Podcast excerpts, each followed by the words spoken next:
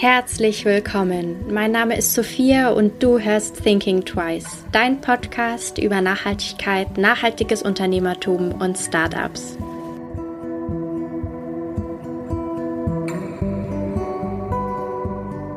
Runamics möchte das erste vollständig Cradle-to-Cradle zertifizierte Sportlabel der Welt werden. In dem Cradle-to-Cradle-Modell bleiben die Rohstoffe im Produktionskreislauf. Sie sind beispielsweise kompostierbar und landen so wieder im Kreislauf der Natur. Einen guten Start macht Runamics schon mit ihren neuen Shorts und den Tracksuits. Herzlich willkommen zu meinem Podcast. Heute habe ich den Steffen zu Gast. Hallo. Hi Sophia, hallo. Äh, möchtest du dich kurz mal vorstellen? Wer bist du denn? Ja, sehr gerne. Äh, zunächst ganz vielen Dank, dass ich hier in deinem Podcast sein darf. Ja, sehr, sehr also ich gerne. bin der, ich bin, ich bin der Steffen. Ich ähm, melde mich hier zu Wort aus Hamburg, aus dem Norden der Republik. Ähm, ich bin 35 Jahre alt, habe zwei Kids und ich habe vor circa anderthalb bis zwei Jahren habe ich die Firma Runamics äh, gegründet.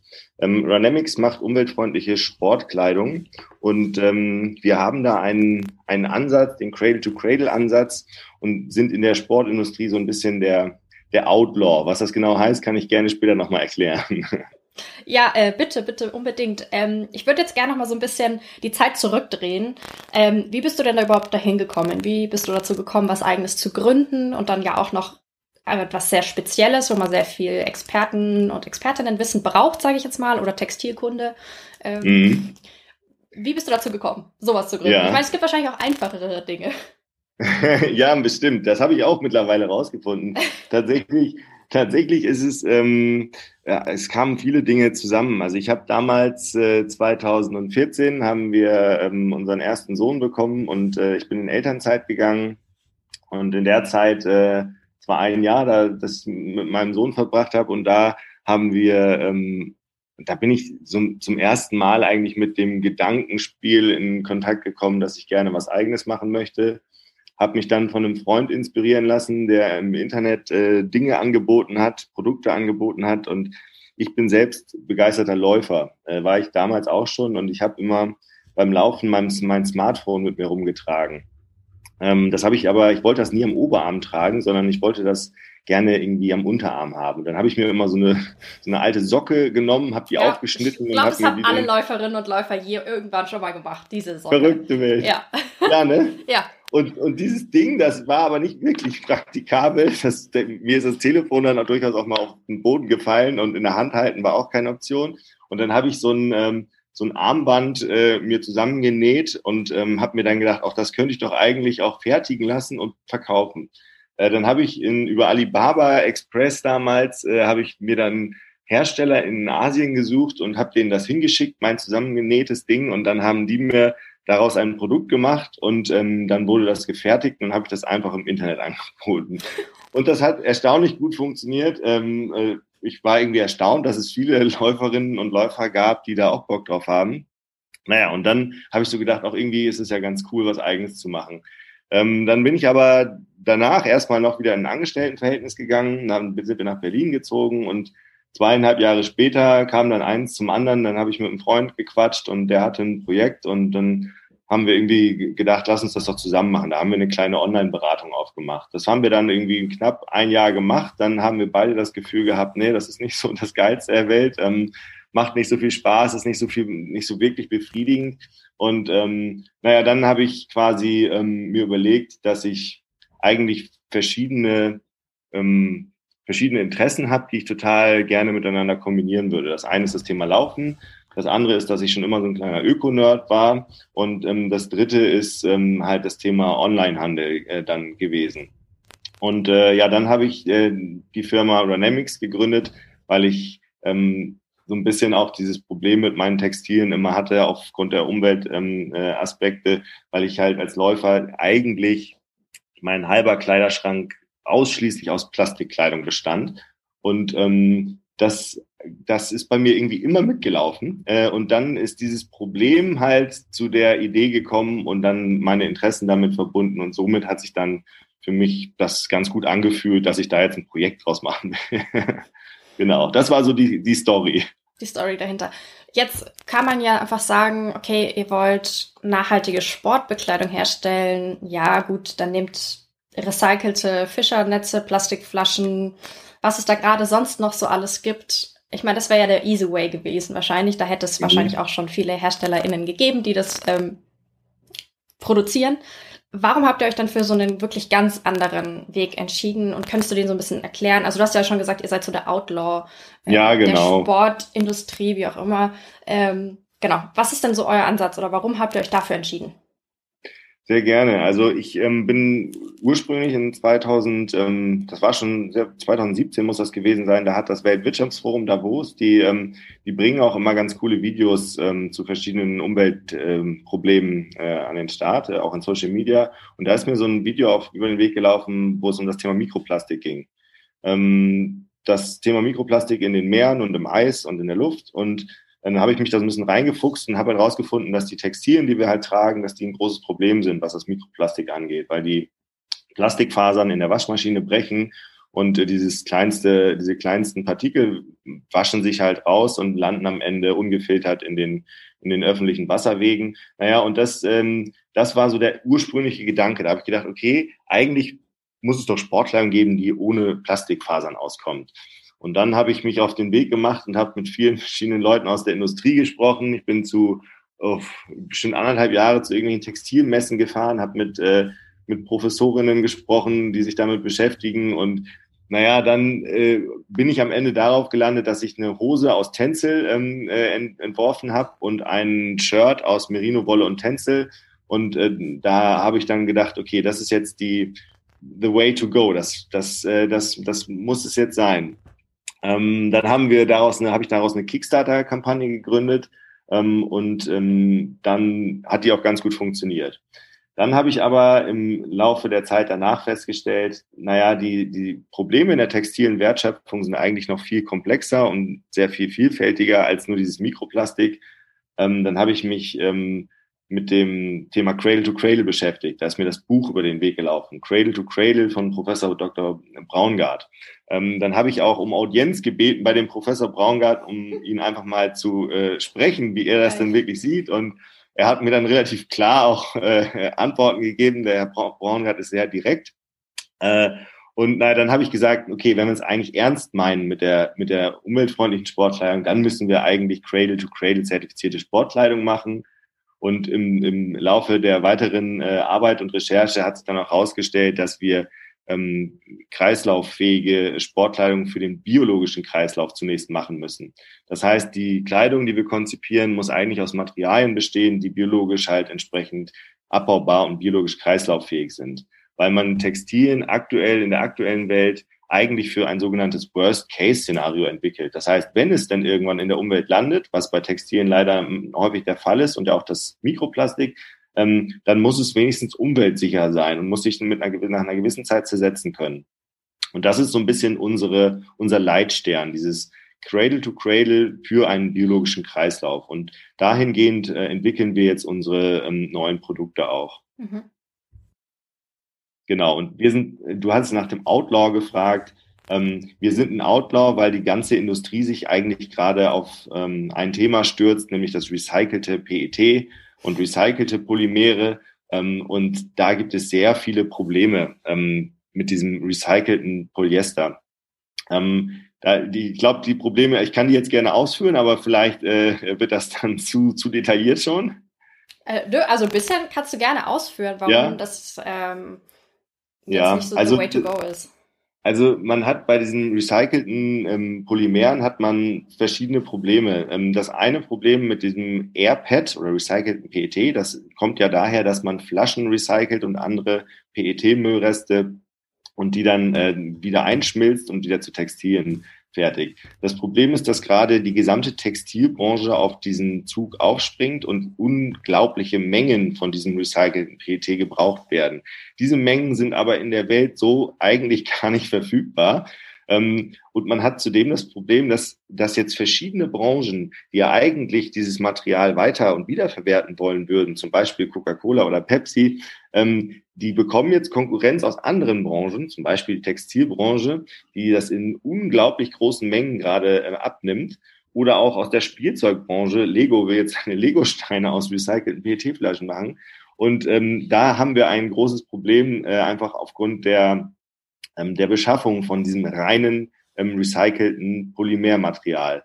Und äh, das ist äh, eine Entwicklung, die gerade nicht gesund ist, denn jetzt stürzen sich schon wieder alle auf nur ein Material und ähm, äh, bringen es wieder zu einer Ressourcenknappheit. Und im Umkehrschluss führt es letztendlich dazu, dass sogar noch mehr Plastik produziert wird, als eigentlich schon ähm, äh, im Umlauf ist weil wir Konsumenten jetzt ja das Gefühl haben, ach geil, äh, das ist jetzt aus recycelten PET-Flaschen, dann kann ich mir eigentlich auch noch ein zweites Shirt kaufen. Und dann kaufe ich mir auch noch eine Jacke dazu, die ist ja auch noch aus recycelten PET.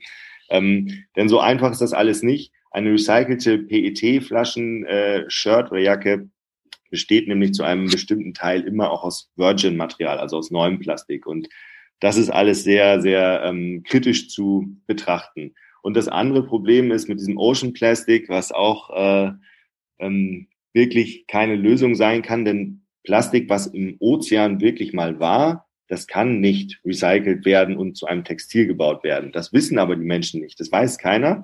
Die Menschen denken, dass, dass das Plastik wirklich aus dem Meer rausgeholt wird, dass das dann eingeschmolzen wird und dass da wieder was draus gemacht wird, was aber nicht der Fall ist. Das Plastik stammt aus küstennahen Regionen meistens, 50 Kilometer entlang der Küste. Und daraus fertigt man dann aus eben wieder diesen PET-Flaschen, die dann da eingesammelt werden von den Bewohnern an den Küsten. Daraus fertigt man dann ähm, wieder ein Rezyklat, also dieses, äh, dieses recycelte Primer. Ähm, also mit, äh, das Plastik hat das Wasser eigentlich nie gesehen. Ähm, das Plastik, was im Meer ist, das bleibt im Meer. Und äh, das ist Fakt. So, da, da ändert auch die Textilwelt nichts dran. Und von daher kann man sagen, dass das im Grunde alles Greenwashing ist. Also die ganze, die ganze Thematik, das ist alles nur Greenwashing und dann stehen, sind da Schildkröten drauf abgebildet und das ist alles völliger Quatsch. Ähm, und das kann eigentlich so nicht weitergehen und deswegen sagen wir, biologischer Kreislauf äh, ist in unseren Augen zukunftsfähig. Ähm, wir sind aber auch nicht diejenigen, die jetzt irgendwie ähm, andere an den Pranger stellen wollen. Ja, also das, diese, darauf wollen wir uns eigentlich auch gar nicht einlassen, so dass wir sagen, ähm, wir brauchen viel mehr Diversität in der Textilwelt und wir als ähm, kleines Label wollen jetzt halt mit dieser biologisch abbaubaren Diversität entsprechend da ein bisschen mehr Schwung reinbringen und auch so ein bisschen, na, wir sehen uns selbst ein bisschen als Challenger, ne? Also als Challenger-Brand in der ganzen mhm. Branche. Mhm. Genau. Wie aufwendig ist dann so eine Zertifizierung, sage ich jetzt mal? Also was, was, muss, was müssen da für Standards auf eurer Seite erfüllt sein, damit man so eine Zertifizierung bekommt? Oder was sind mhm. da auch so die, die, die wichtigen Sachen, die dahinter stecken? Also eigentlich, ähm, eigentlich ist die Zertifizierung ja eher zweitrangig, wenn man ehrlich ist. Ne? Das ist ja nach außen hin irgendwie das Aushängeschild und das verschafft einem Glaubwürdigkeit. Ähm, die Zertifizierung selbst wenn man die Materialien, wenn man Materialien hat, die schon zertifiziert sind, also die Ausgangsstoffe, dann ist die Zertifizierung kein großer Akt mehr, weil man am Ende nur noch den letzten Teil der Wertschöpfung mit zertifizieren muss. Also im Prinzip das Nähen der Textilien. Das ist der kleinste Teil der gesamten Wertschöpfungskette. Wenn man jetzt aber ähm, wirklich die Materialien, also die Ausgangsstoffe noch zertifizieren wollen würde, dann wäre das sehr, sehr umfassend, aufwendig. Das würde über ein Jahr dauern. Noch, also es würde sehr, sehr aufwendig äh, sein, die, die Grundsubstanz der Materialität zu prüfen. Weil Cradle to Cradle ist im Grunde alle ähm, Zertifizierungsstellen, die sich ähm, dieses Zertifikat vergeben, da sind eigentlich nur Chemiker beschäftigt. Und diese Chemiker ähm, gehen der, der Chemie der Materialität im Grunde auf den Kern. Äh, andere Label, so GOTS-zertifizierte Sachen, ähm, die gehen immer nur bis zum, ähm, bis zum, zum Inputmaterial. Zum Beispiel, da sind 30 Prozent Polyester drin und da sind 30 Prozent Baumwolle drin und so weiter. Mhm. Ähm, bei Cradle to Cradle geht man auf Molekularebene. Das heißt, wir schauen uns auch an, was ist denn eigentlich in diesem Polyester drin? Also woraus wurde denn das Polyester gemacht? Weil das besteht ja auch wieder aus tausenden Chemikalien. Mhm. Und ähm, das ist so ein bisschen die Idee dahinter, dass man wirklich bis auf ähm, bis aufs Molekül mal schaut, um die Sachen dann am Ende halt ohne diese schädlichen Chemikalien auch fertigen zu können. Ne? Mhm. Und bei uns ist es so, dass wir am Anfang jetzt versuchen, als kleines Label einfach, die Welt hat schon sehr viel zu bieten an tollen Materialien und wir sind jetzt diejenigen, die versuchen, diese tollen Materialien mal miteinander zu verheiraten, um daraus einfach Produkte zu bauen. Ähm, wir müssen die Welt gar nicht neu erfinden. Es gibt schon so viele tolle Sachen da draußen und ja. ähm, so sehen wir uns im aktuellen Stadium mit unseren Möglichkeiten. Ja. Wieso habt ihr euch denn für Tencel und Merino Wolle entschieden und jetzt nicht ja. Baumwolle oder ähm, Recycling-Wolle oder whatever? Also bei ähm, Merino-Wolle, ähm, das ist einfach ein sehr funktionales Material. Das war ja auch das erste Material, mit dem wir damals gestartet sind. Ähm, das ist für, für Sport sehr gut geeignet, weil es den Schweiß halt gut aufnimmt, weil es dich irgendwie warm hält, weil es kalt ist. Wenn es, wenn es draußen warm ist, dann ist, hat es eher einen kühlenden Effekt. Und es hat diesen Vorteil, dass es diesen Schweißgeruch einfach nicht annimmt. Das heißt, du musst dein Textil einfach nicht oft waschen. Und das ist ein massiver Vorteil. Du kannst so ein, so ein Merino-Shirt kannst du halt locker zu fünf Workouts anziehen, wenn es danach an die Luft hängt. Weil mir so Wolle hat diesen natürlichen Charakter, dass es quasi sich an der Luft selbst reinigt, was total schön ist. Ja, ähm, und, und Tencel ist eine, eine Viskosefaser, die aus, ähm, aus Holzbiomasse gefertigt wird. Ähm, und äh, das wird in einem Verfahren produziert, das heißt Lyocell. Und dieses Lyocell-Verfahren, das funktioniert in einem chemisch geschlossenen Kreislauf. Das heißt, die Chemikalien, die dort im Prozess integriert sind, die bleiben auch in diesem Prozess und kommen nicht nach draußen. Ähm, das ist ein, großer Vorteil gegenüber allen anderen Viskosefasern. Man hat sehr viele verschiedene Viskosefasern und ähm, Modalfasern und die haben in den letzten 30, 40 Jahren sehr viele ähm, Flüsse weltweit und Bodengewässer ähm, stark verunreinigt. Gerade in Asien wurde da sehr viel Schindluder getrieben und naja, deswegen äh, ist es wichtig, dass man dann dieses Lyocell verwendet, was auch aus vernünftigen Quellen kommt. Und dadurch, dass das auch im Cradle-to-Cradle-Prozess entsprechend ähm, angenommen wird, äh, dieses Material, arbeiten wir da auch mit. Ähm, Merino-Wolle ist im Cradle-to-Cradle, hat noch nicht viel Platz gefunden und wir sind auch, naja, wenn wir unsere Vision weiterverfolgen und langfristig so die alle Produkte Cradle-to-Cradle machen wollen, dann sind wir am überlegen, ob wir Merino-Wolle wirklich im Portfolio behalten, ähm, weil wir, wenn wir das machen wollen würden, müssten wir quasi auch die Farmen, auf denen die Schafe gehalten werden, äh, mit in den Zertifizierungsprozess einbinden also äh, wie werden die Schafe ähm, gehalten? Äh, welche Chemikalien kommen da gegebenenfalls zum Einsatz, auch in der Behandlung danach? Äh, und das wäre sehr, sehr, sehr, sehr kostspielig einfach. Von daher, ähm, unsere Merino-Produkte sind auch nicht zertifiziert, also nicht Cradle-to-Cradle zertifiziert. Ne? Das, ähm, das, äh, das können wir aktuell noch nicht leisten. Mhm. Ich finde das aber äh, spannend, was du gesagt hast, dass auch mit der dass auch die KonsumentInnen sozusagen so ein bisschen Warenkunde sozusagen, eigentlich das Bewusstsein, wann muss ich auch was waschen, dass sich Wolle selber reinigt. Ich glaube, die wenigsten wissen, dass man den Wollpulli nicht jedes Mal waschen muss, wenn ein Fleck ja. ist, sondern dass man das auch einfach mit dem Fleckenentferner den Fleck und dann raushängen so. Das ist ja das Tolle an der Wolle ist tatsächlich. Ähm, und das finde ich auch total, total wichtig tatsächlich, dieses Wissen weiterzugeben oder die, dieses Bewusstsein für ein bestimmtes Material. Mhm. Ja, voll, das ist ein guter Punkt. Also ich, ich habe ja vorher mir nie Gedanken darum gemacht, welche Textilien ich kaufe und welche Textilien ich trage. Ich habe tatsächlich ähm, auch bei meinen, äh, bei meinen Kindern, ich habe da nie drauf geachtet, weil ich äh, dachte immer, das, was man da, was man in vernünftigen Geschäften kauft, das wird schon, wird schon okay sein. Ich, hab, mhm. ich hatte dieses Bewusstsein einfach nicht. Das kam dann ja erst. Und ich glaube, dieses Bewusstsein ist in den letzten fünf Jahren bei uns Konsumenten sehr stark ähm, gewachsen für verschiedenste Baustellen. Zum einen, wie behandle ich meine Textilien, aber auch, ähm, was ist das eigentlich für ein Material? Und ich glaube, das ist ganz wichtig, dass dieser Bewusstseinsschritt ähm, gemacht wurde und dass der auch weiter noch, ähm, wir sind ja noch lange nicht da, wir bewegen uns immer, wenn wir beiden jetzt hier quatschen, sind wir immer noch in unserer Bubble. Ja, auch alle, die uns dann zuhören, wir, wir befinden uns in unserer Blase. Ähm, das Gros der Bevölkerung beschäftigt sich nicht damit und die wissen das auch nicht. Ähm, wir haben letzte Woche ähm, in, waren wir in einem kleinen WDR-Beitrag ähm, und da wurde das nochmal ganz schön sichtbar. Da wurden dann in, ähm, von der Moderatorin, die sind dann durch die Fußgängerzone in Köln gegangen und in Hamburg und dann haben die mal so die Leute interviewt und haben denen halt so gezeigt, hier, diese Jacke ist übrigens aus recyceltem PT. Und dann haben die Leute gesagt, ah, wirklich super, das ist ja teuer, die würde ich ja kaufen. Ähm, und dann haben sie halt thematisiert, was überhaupt das Problem eigentlich damit ist. Also die mhm. Leute wissen es gar nicht und wenn sie dann irgendwas lesen von wegen grün oder nachhaltig oder eine Schildkröte sehen oder das ist, sind, ist aus recycelten Plastikflaschen gemacht, dann denken die meisten, ach, das ist super und vertrauen ja auch dem Geschäft und vertrauen ja auch der ganzen Sache. Ja. Und das ist so ein bisschen der Knackpunkt, dass da gerade so viel Schindluder getrieben wird mit, mit all diesen Begrifflichkeiten und diesen Bildern. Und das ist, naja, eine schwierige Richtung gerade.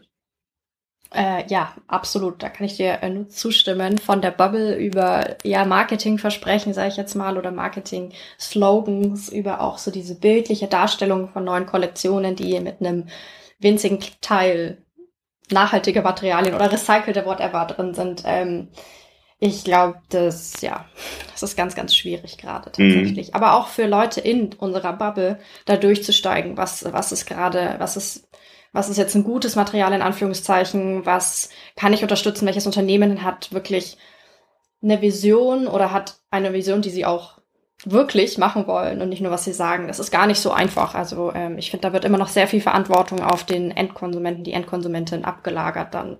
Ja, bin ich voll bei dir. Das ist ein großes Problem. Ich finde, eigentlich sollte es auch gar nicht so sein, dass wir Konsumenten uns um all diese Dinge, um die wir uns gerade Gedanken machen, dass wir uns da überhaupt mit beschäftigen sollten. Ähm, aber es scheint ja offenbar notwendig zu sein, dass es ein Teil von uns macht und dass wir dann irgendwie versuchen, da auch äh, entsprechend unsere Kaufentscheidungen umzulagern, weil das ja am Ende auch die Zeichen sendet in die Industrie. Ne? Aber ähm, ja, ist auf jeden Fall schwierig. Ich bin, ich habe immer den, äh, den, ähm, den Slogan Sustainable Burnout im Hinterkopf, weil ich manchmal ähm, für mich selbst und auch für meine Family, für mein Privatleben habe ich manchmal das Gefühl, dass ich einfach krass überfordert bin mit allem, was mich so umgibt an nachhaltigen Messages und äh, welche Kaufentscheidungen ich treffe und ähm, wie ich mich bewege zum zum Job, zum Freund besuchen, wie auch immer, ähm, welchen Kaffee ich wo trinken darf, welche Schokolade ich wo essen darf. Bei allem, was man macht, macht man Fehler. Irgendwie hat man das Gefühl. Und manchmal denke ich einfach nur noch, ey Leute, scheiß auf alles, scheiß auf alles, ich, ich mache das jetzt nicht mehr. Und ich habe so ein bisschen das Gefühl, dass das, wenn das alles so weitergeht, dass das viele irgendwann machen, weil die resignieren und die sagen, ich wisst ihr, ich weiß einfach nicht mehr, was ich machen soll, ich mache jetzt einfach gar nichts mehr und gehe wieder ganz normal mein, mein, meinem Leben nach. Und ich ja. kann das total verstehen. Absolut. Ich glaube, den Gedanken hatten alle in dieser grünen Welt schon mal. Äh, ich habe es mir letztens auch gedacht, man macht sich ja auch Dinge sehr, sehr kompliziert, um auf Dinge zu vermeiden, äh, zu verzichten. Ähm, Denke ich mir auch. Aber andererseits, ich könnte es zum Beispiel gar nicht, da wieder zurückgehen und jetzt äh, bei den großen Discountern oder so äh, meine Kleidung kaufen. Ich glaube, ja. ich glaube, das könnte ich gar nicht, so, weil man das da auch schon ja. so gewöhnt ist tatsächlich. Ich finde, ein großes Problem ist einfach tatsächlich, ähm, dass es einfach ein unfassbares Privileg ist, sich damit zu beschäftigen. Schon mal die Zeitinvestition, die man da. Ja. Und das haben einfach viele nicht, verstehe ich auch, oder die Kapazitäten, sei es jetzt irgendwie. Mhm. Also, ja, das finde ich ein riesen, riesengroßes Problem. Das ist so, ja, voll. Dass die Bubble Hast dadurch noch kleiner wird, sag ich jetzt mal. Oder die, die Anzahl an Menschen, die theoretisch in die Bubble könnten. Ähm, ja. Das finde ich so ein Problem. Hast du denn bei, bei, hast du denn bei irgendwas schon mal resigniert? Also wo du gedacht hast, okay, ich check's jetzt einfach nicht mehr und mache ich jetzt nicht mehr? Boah, ich überlege gerade. Ähm, also jetzt gerade fällt mir nichts an. Ich bin da schon sehr strikt, vor allem was Mode betrifft. Tatsächlich. Mhm. Also ich kaufe eigentlich nur Secondhand oder Fair Fashion oder so oder Slow Fashion, mhm. wie es auch mal nennen möchte. Oder Runamics. Oder Runamics. ja, das wäre jetzt ja fair. Ja, und ja, auch genau. noch Slow und alles. ähm, manchmal bin ich eher so ein bisschen, ähm, ja, wie gesagt, die, die, Zeit, die man investieren muss, um etwas zu finden oder um sich damit zu beschäftigen, das geht mir manchmal so eher auf den Keks und auch die Kompl mhm. das, das damit auch einhergehende komplexe Leben, sage ich jetzt mal. Wenn man einkaufen mhm. gehen will, dann muss man sich auseinandersetzen, okay, was hat gerade Saison? Ist jetzt eine eingepackte Biogurke aus Spanien besser als meine regionale Gurke aus dem Knoblauchsland bei mir gleich vor der Haustür? Dann muss ich meine Beutel mitnehmen, meine Gläser für den Unverpackt. Also äh, die, ich glaube, diese Kapazität haben halt viele Menschen. Also das ist, da bin ich halt auch mir bewusst, dass das gerade mega privilegiert ist, dass ich das machen kann, dass ich mir mich damit beschäftigen kann oder mit dem Fahrrad überall hinfahre oder nicht fliege, weil ich keine Familie habe, die in einem anderen Kontinent leben zum Beispiel. Ja. Das kommt ja auch dazu. Ähm, mhm. oder in einer Stadt lebe, wo das Nahverkehrsnetz einigermaßen gut ist. Oder ich zumindest in der Stadt, im Stadtzentrum wohne und auch nicht auf äh, die, das Auto angewiesen bin, sowas. Also das macht das natürlich für mich alles mega leicht. Ja. Ja, das ist spannend. Dieses privilegiert sein, das habe ich noch nie so wirklich, äh, noch nie so wirklich gesehen.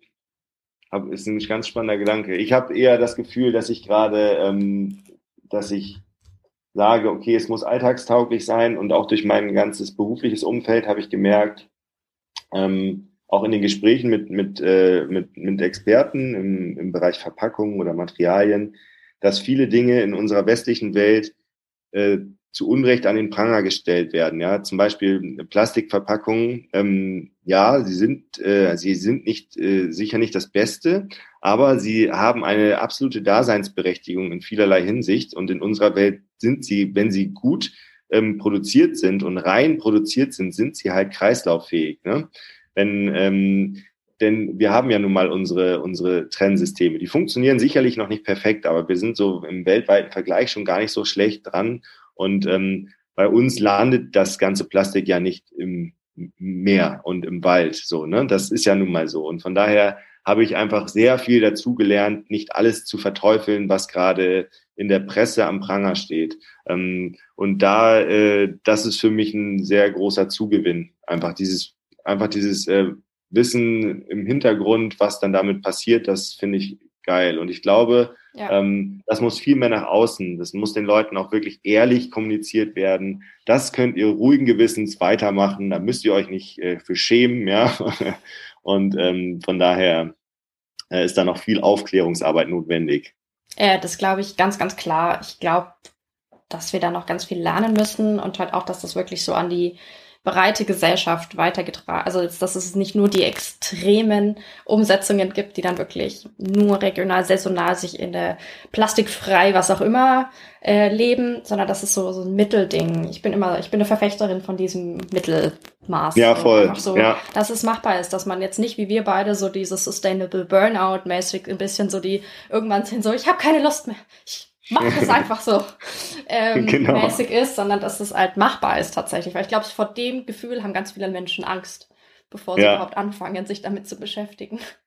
Ja, ja, ja.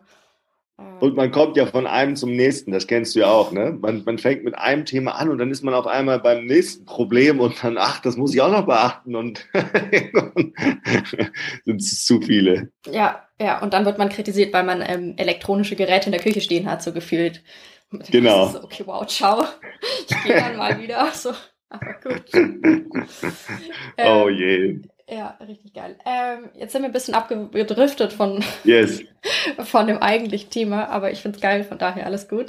Ähm, wieso, du hast gesagt, ihr habt euch mit Crowdfunding so am Anfang finanziert. Wieso mhm. habt ihr das gewählt, so als Mittel der, der Finanzierung für den Anfang? Mhm. Also ich hatte äh, zu Beginn das, das, Bedürf das große Bedürfnis, ähm, meine Idee mit anderen vorab zu teilen, bevor ich mich in das Abenteuer äh, stürze. Mhm.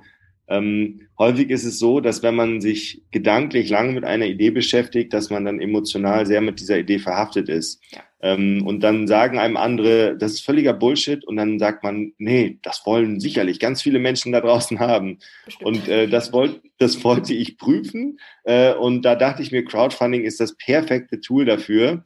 Äh, ich habe mich dann lange damit beschäftigt, wie man das auch wirklich professionell aufzieht. Das heißt, ich habe mir nicht gedacht, ich lade jetzt einfach mal ein Video hoch und zeige euch hier eine Kickstarter-Kampagne, sondern ich habe mich lange damit beschäftigt, dass ich auch eine große, eine ausreichend große Menge an Menschen in, ähm, in der Community quasi schon habe, denen ich das Projekt schon mal vorgestellt habe. Mhm. Und das habe ich mit, äh, mit E-Mail-Marketing gemacht. Ähm, und dann hatte ich irgendwann eine gewisse Menge an ähm, potenziellen Interessenten zusammen. Und dann habe ich gesagt, okay, jetzt äh, ist es soweit, die Kampagne ist da. Wenn ihr Bock habt, könnt ihr vorbestellen. Und ähm, es gibt halt kein ehrlicheres Feedback, als wenn Menschen äh, sich für eine Idee begeistern und dann auch dafür ähm, was von ihrem hart erarbeiteten Geld dann entsprechend ausgeben. Und dann war das für mich der ähm, Beweis, okay, ich bin nicht alleine mit meinem Problem. Mhm. Es gibt auch noch andere Menschen da draußen. Und dann habe ich, ähm, habe ich quasi gedacht, jetzt, das ist jetzt der Moment, wo ich das Ding halt weiter drehen muss. Und ähm, ja, das war dann halt ein gutes Gefühl auch einfach für die, für die Sache. Ne? Und von daher kann ich jedem, der, ähm, der sich mit, äh, mit, der, mit dem Thema Gründung ähm, beschäftigt, wo es auch wirklich ein Produkt, kann ja auch irgendwie was äh, Digitales, kann auch ja. künstlerisch sein, es kann auch ein Buch, ein Film, eine Dokumentation, was auch immer sein, ähm, dass man sich dann mit Crowdfunding mal befassen sollte, weil das äh, einfach ein sehr ehrliches Feedback ähm, von der Zielgruppe ist.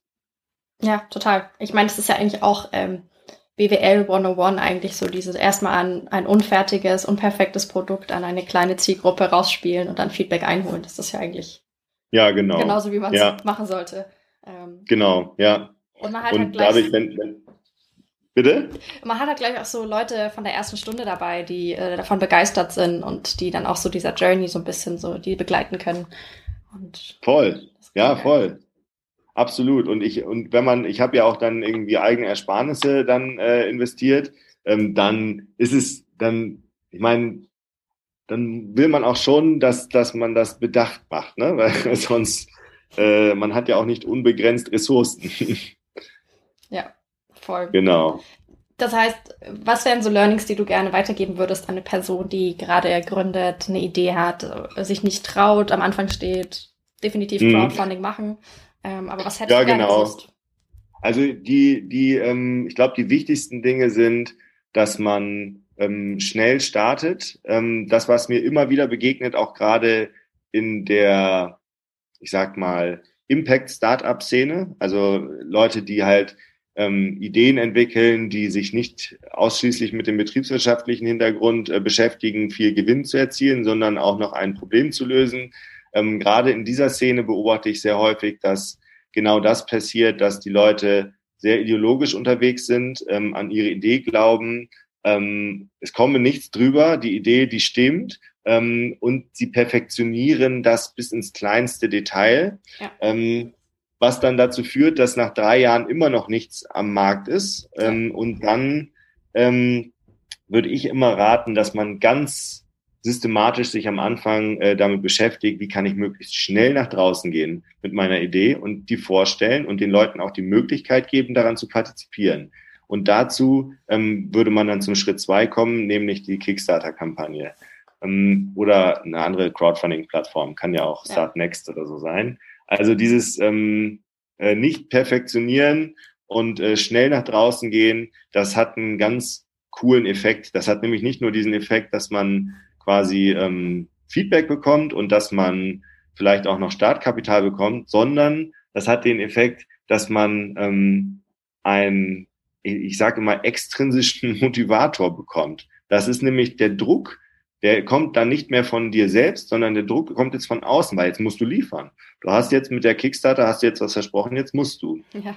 Und für viele, die ähm, dazu neigen, sich zu tief in was reinzubohren, aber nicht so richtig dann in die Umsetzung kommen, ist das ein ganz guter Anschubfaktor, dass man dann einfach wirklich auch machen muss. Ja, dass man nicht nur alleine an seinem äh, Tisch im, Co im Coworking Space sitzt und irgendwie eine coole Community hat, mit den Leuten sich austauscht, sondern dass da jetzt irgendwie Leute sind, die wollen was. Ja. Du hast denen was versprochen, jetzt musst du liefern. Ja, ja. Und dann kommt man automatisch dahin, dass man ähm, strukturierter vorgeht, die richtigen Schritte einleitet, sich mit anderen Themen beschäftigt, mit denen man sich sonst nicht beschäftigt hätte. Und von daher ist das, glaube ich, ein ganz äh, wichtiger Move.